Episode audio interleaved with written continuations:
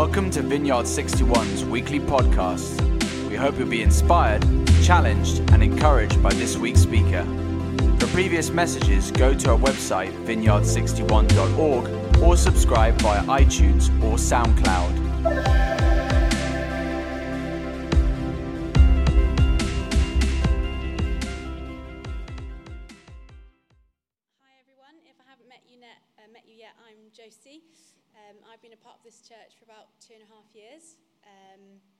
I'm going to be continuing our sermon series tonight, um, Summer in the Psalms, uh, by speaking about one of my favourites, which is Psalm 139. Uh, but before we dive into the psalm together, I thought I would tell you a little story about something that happened to me when I was about seven, which is a bit of a famous story in my family. Um, so, you know how every year at school you have picture day, which is quite fun. You get to miss a couple of lessons, and it's quite standard. You come in, sit down, smile, out the door. Uh, this one was unremarkable, just like any other. Um, and my mum's not really one usually to order the formal photos, so she didn't. Uh, and then three weeks later, we get this mysterious package from the photography company through the post. And we're like, oh, this is weird. We didn't order this, we didn't pay for this. Why have they sent this to us? So we all gather round, and uh, this is the picture.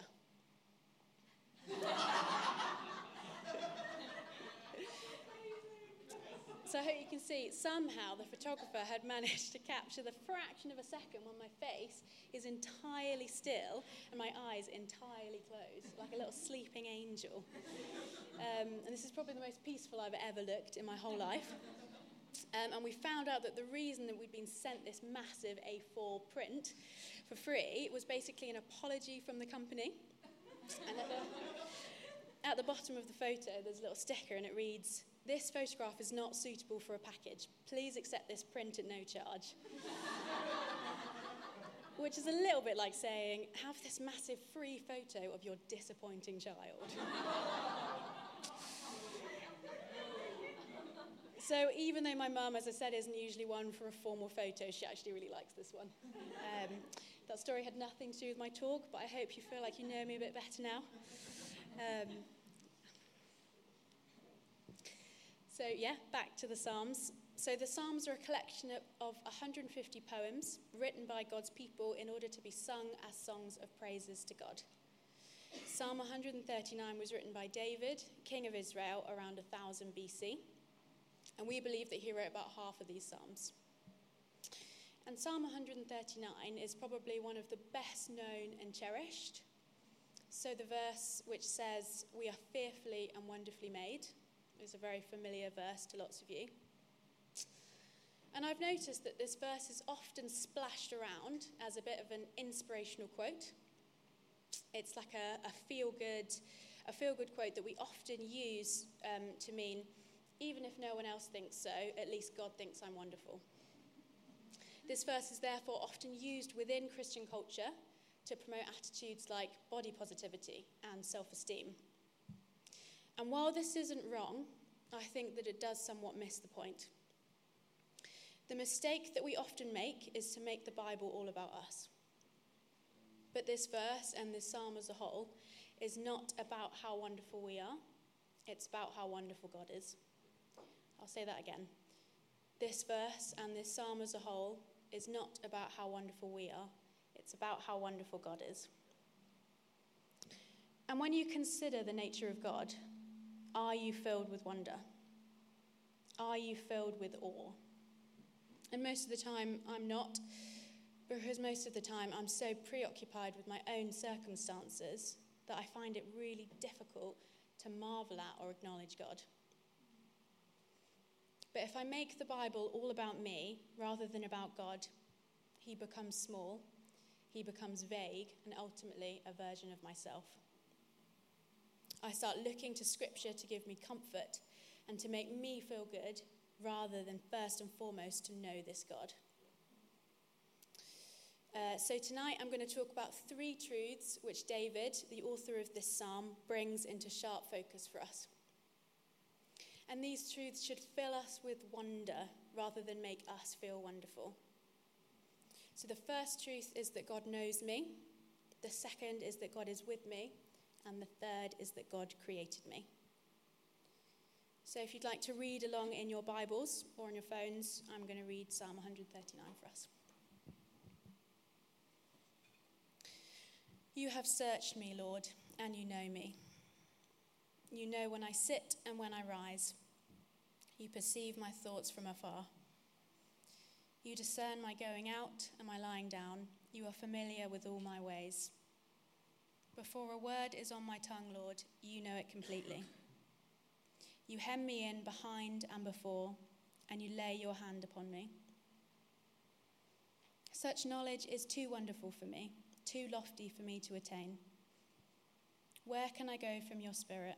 Where can I flee from your presence? If I go up to the heavens, you are there.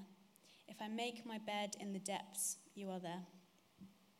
If I rise on the wings of the dawn, if I settle on the far side of the sea, even there your hand will guide me, your right hand will hold me fast. If I say, Surely the darkness will hide me, and the light become night around me, even the darkness will not be dark to you. The night will shine like the day, for darkness is as light to you. For you created my inmost being, you knit me together in my mother's womb. I praise you because I am fearfully and wonderfully made. Your works are wonderful. I know that full well.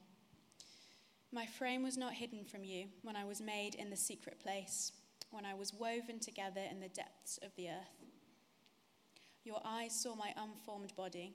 All the days ordained for me were written in your book before one of them came to be. How precious to me are your thoughts, God. How vast is the sum of them. Were I to count them, they would outnumber the grains of sand. When I awake, I am still with you. If only you, God, would slay the wicked. Away from me, you who are bloodthirsty. They speak of you with evil intent. Your adversaries misuse your name. Do I not hate those who hate you, Lord, and abhor those who are in rebellion against you? I have nothing but hatred for them. I count them my enemies. Search me, God, and know my heart. Test me and know my anxious thoughts. See if there is any offensive way in me, and lead me in the way everlasting. So, the first wonderful truth that we learn about God in this psalm is that he knows everything there is to know. David says in verse 1 You have searched me, Lord, and you know me. God knows our habits, when I sit and when I rise, our thoughts and our patterns of behavior, such as when we sleep. He even knows what I don't yet know. Before a word is on my tongue, Lord, you know it completely. David accepts that God knows all his ways there is nothing about my past, present, or future self that God doesn't know. We are not a surprise to him. But for many of us, we actually live like we believe the opposite that somehow we are too complex or too unpredictable for God to keep up with us. As if God is hanging out in heaven, looking down on me fondly, but then he sees, my, sees me stub my toe and swear, and he's so shocked that he spits tea out all over Jesus. and then the Holy Spirit comes in, and he's like, She said, What? but by pretending to ourselves that we can somehow censor our feelings or behavior before God, we are falling into the trap of minimizing Him into a more comfortable, less powerful reflection of ourselves. We are not a surprise to God. And as human beings, we are actually incredibly limited. We don't know everything about ourselves or about other people. We don't know everything about the world. And I wonder what you would pick as your mastermind specialist subject. I would probably pick friends' quotes. but the person in the world who knows more quotes even than me, who holds the most knowledge of all, the person with the lowest pointless score or the best pub quiz record, knows nothing in comparison to God. And verse 6 says, Such knowledge is too wonderful for me, too lofty for me to attain.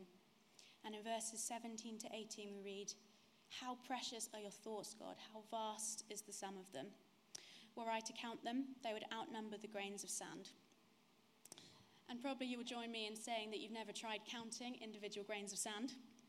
But some guy on the internet worked out how many grains were in a single teaspoon, and he estimated that there are roughly 7 quintillion, 500 quadrillion grains of sand in the world, which is an unfathomable number. Um, so David is making the point of telling us that God has even more thoughts than this. So he really knows everything about me. And I think we instinctively respond to this in one of two ways. For some of us, it makes us feel safe and loved to know that God knows us so intimately, that the God of the universe cares about what I am thinking and feeling. But for others, we might find it a bit unsettling. David says in verse 5 that you hem me in behind and before. We cannot escape from the reality of God's deep understanding and knowledge of us. And perhaps that fills you with comfort, or perhaps it makes you feel exposed and vulnerable. And I think we're meant to feel a little of both of these when we're facing this immensely powerful divine mind, so different to our own. The story of the fall in Genesis 3 shows us what happens when we try to hide ourselves from God.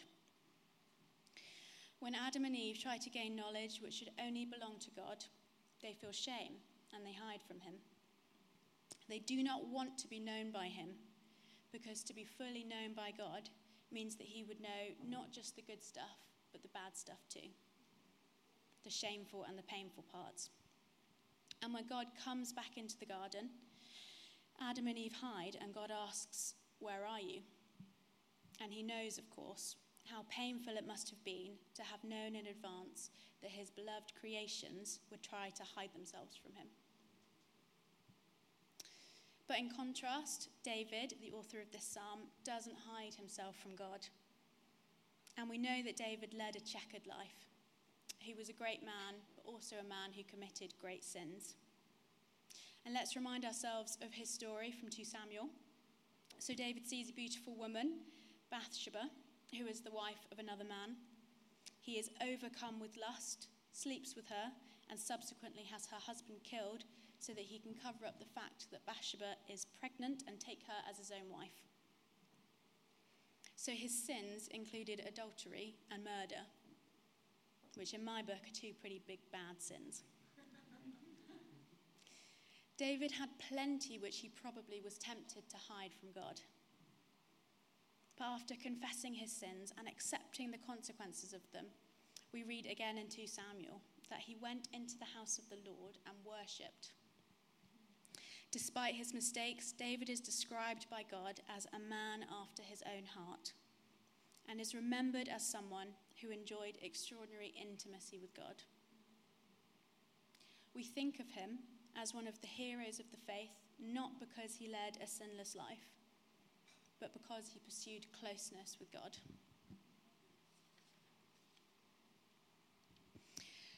So, just like David, we can humbly embrace the fact that God knows everything about us, the good stuff as well as the bad. And we can rejoice that despite our shortcomings, God still wants to know us. This level of intimacy and transparency might feel a little scary, but it's what we were designed for. So, the second truth that we learn about God in this psalm is that He is everywhere at once. His consciousness is not limited to a body like us. So, in verses 7 to 10, David asks, Where can I go from your spirit? Where can I flee from your presence? If I go up to the heavens, you are there. If I make my bed in the depths, you are there. If I rise on the wings of the dawn, if I settle on the far side of the sea, even there your hand will guide me, your right hand will hold me fast. And it's tempting to read these verses purely as poetry, thinking that when we get into the hard situations of life, the muck and the mud of our daily work and worries and disappointments, that God will not abandon us. And this is true. But David is not speaking out of sentiment, he is actually making a deeper, plainer point. that God is literally everywhere at once. So, what does this actually mean? It means that His Spirit and His presence are in all places at all times, which means that He's in Scotland, and He's also in Australia, and He's also at the bottom of the ocean, and He's also in the night sky all at once. And it's important to note that God's omnipresence, his ability to be everywhere at once, is not the same as believing that God is all things, which is quite a different philosophy, which states that the Creator, God, and the created things, us and the world, are one and the same.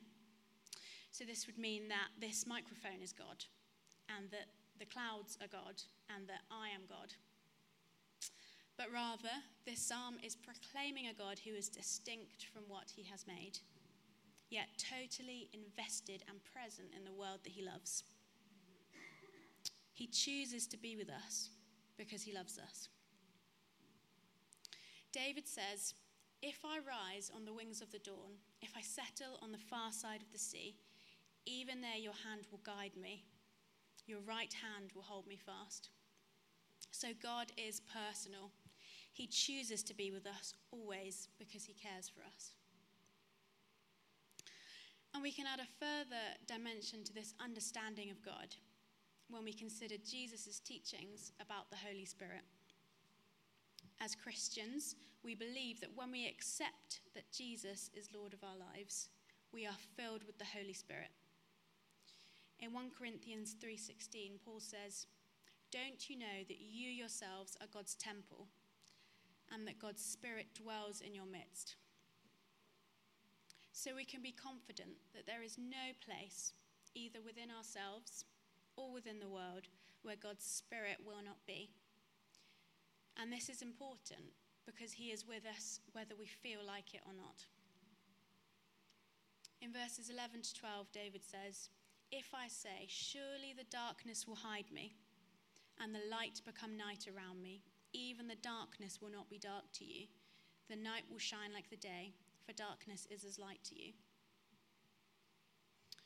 So, God is with us in the world, and He is also with us within ourselves. And although we can grasp this just about at a head level, it can be hard to grasp it at a heart level, especially when we go through a time of darkness where we feel that God isn't there.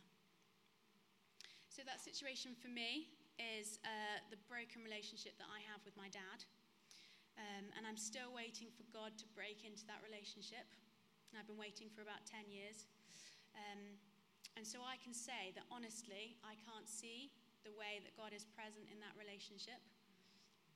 I'm still waiting for change. But I can take comfort from these verses that that doesn't mean that God isn't there. The psalm says that darkness is as light to God. This means that he does not experience the world in the same way that we do. He is present in ways that I cannot see or understand. So for me, it's a great comfort to know that I am never alone and I'm never left to navigate the dark times by myself. And I've wrestled with God over my dad's stuff for a long time. And it's during these times of darkness that I most need to remember that God is there even if it doesn't feel like it. It's in his nature to be there. And I wonder what that dark situation is for you.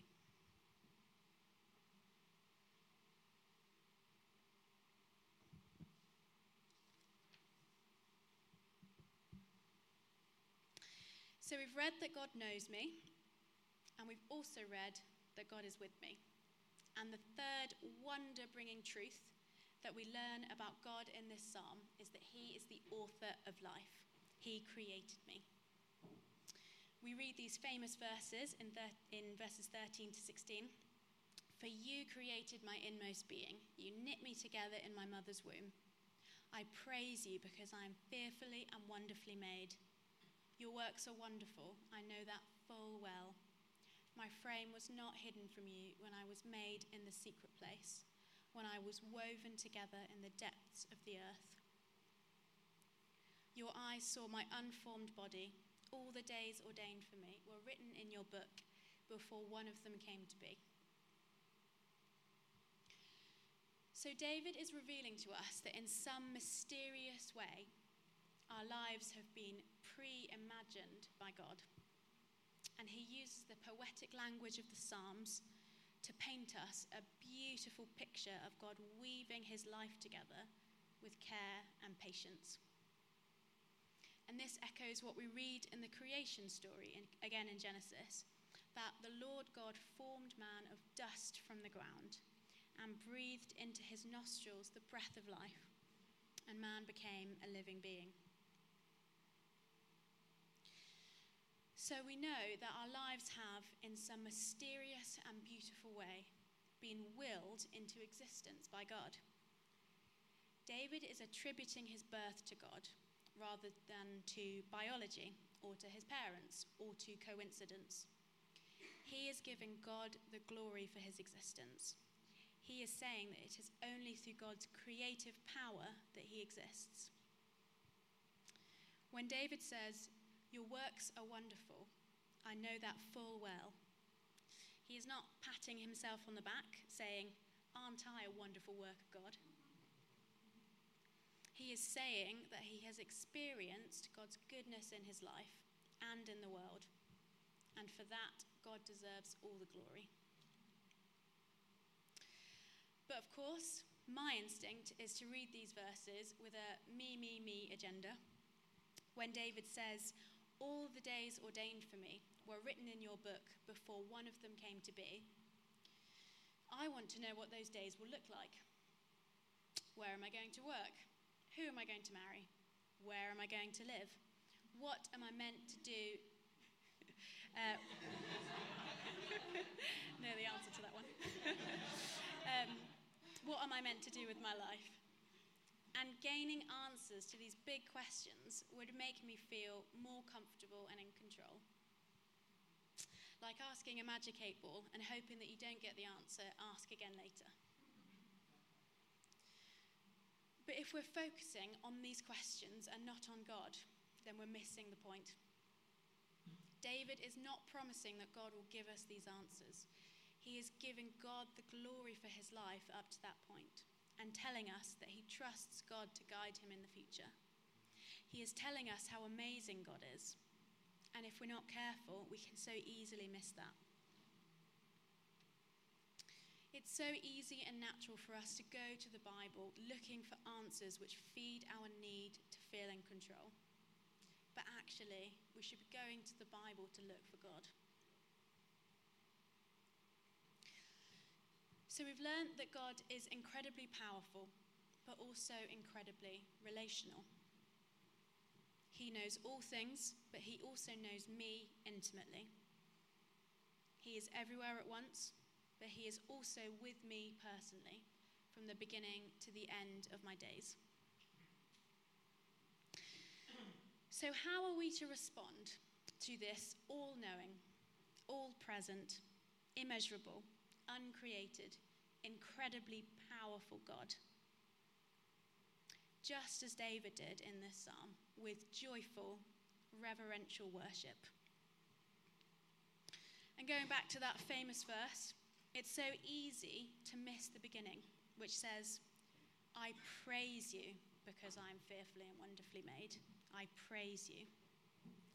David has spent the whole psalm talking about God, not himself, and this verse is no different. This psalm is not about making me feel good, it's not really about me at all. The conclusion that David comes to, and that we should come to as well, is that God alone is worthy of our worship. This verse isn't intended to build self esteem, although obviously God loves self esteem. It's a verse to build humility in us and to praise God.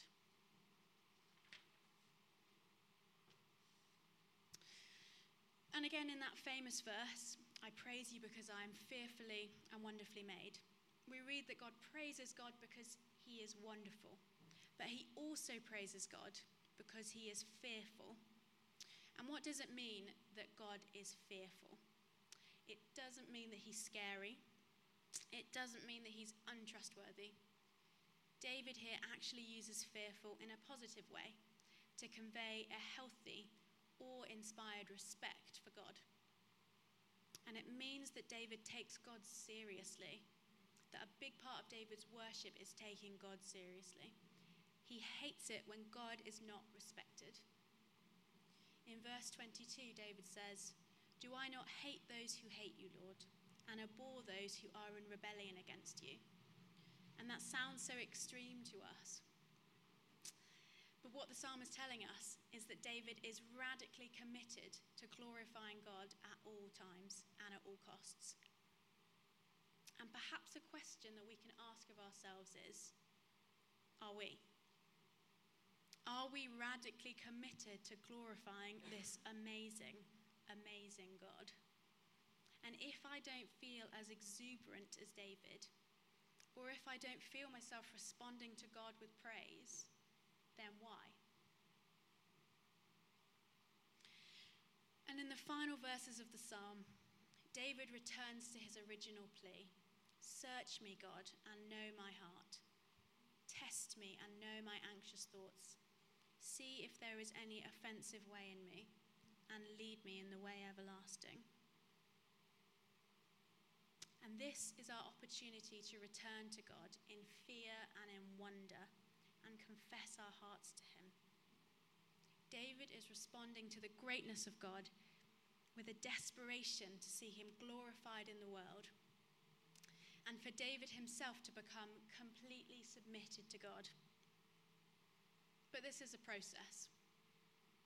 It's a call to die to yourself daily, to deny our natural self concern, self preoccupation, and instead lift our eyes to the one and only God, the one who is both fearful and wonderful. So, if I can invite Pete back up. Thank you. We're going to do exactly as David did. We're going to worship. And Heavenly Father, we acknowledge that we don't always grasp how wonderful you are.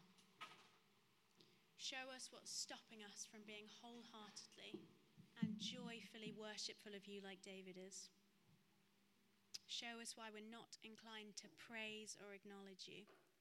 Teach us how to read the Bible looking for you, looking for your love for us. Teach us how to read it in a way not to make ourselves feel good, but to find you, Lord. Help us to deny anything which gets in the way of our worship. Search us and know our hearts, God.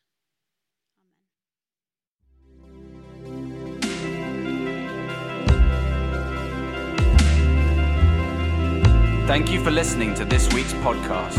Tune in next week for another life giving message from one of our Vineyard 61 speakers.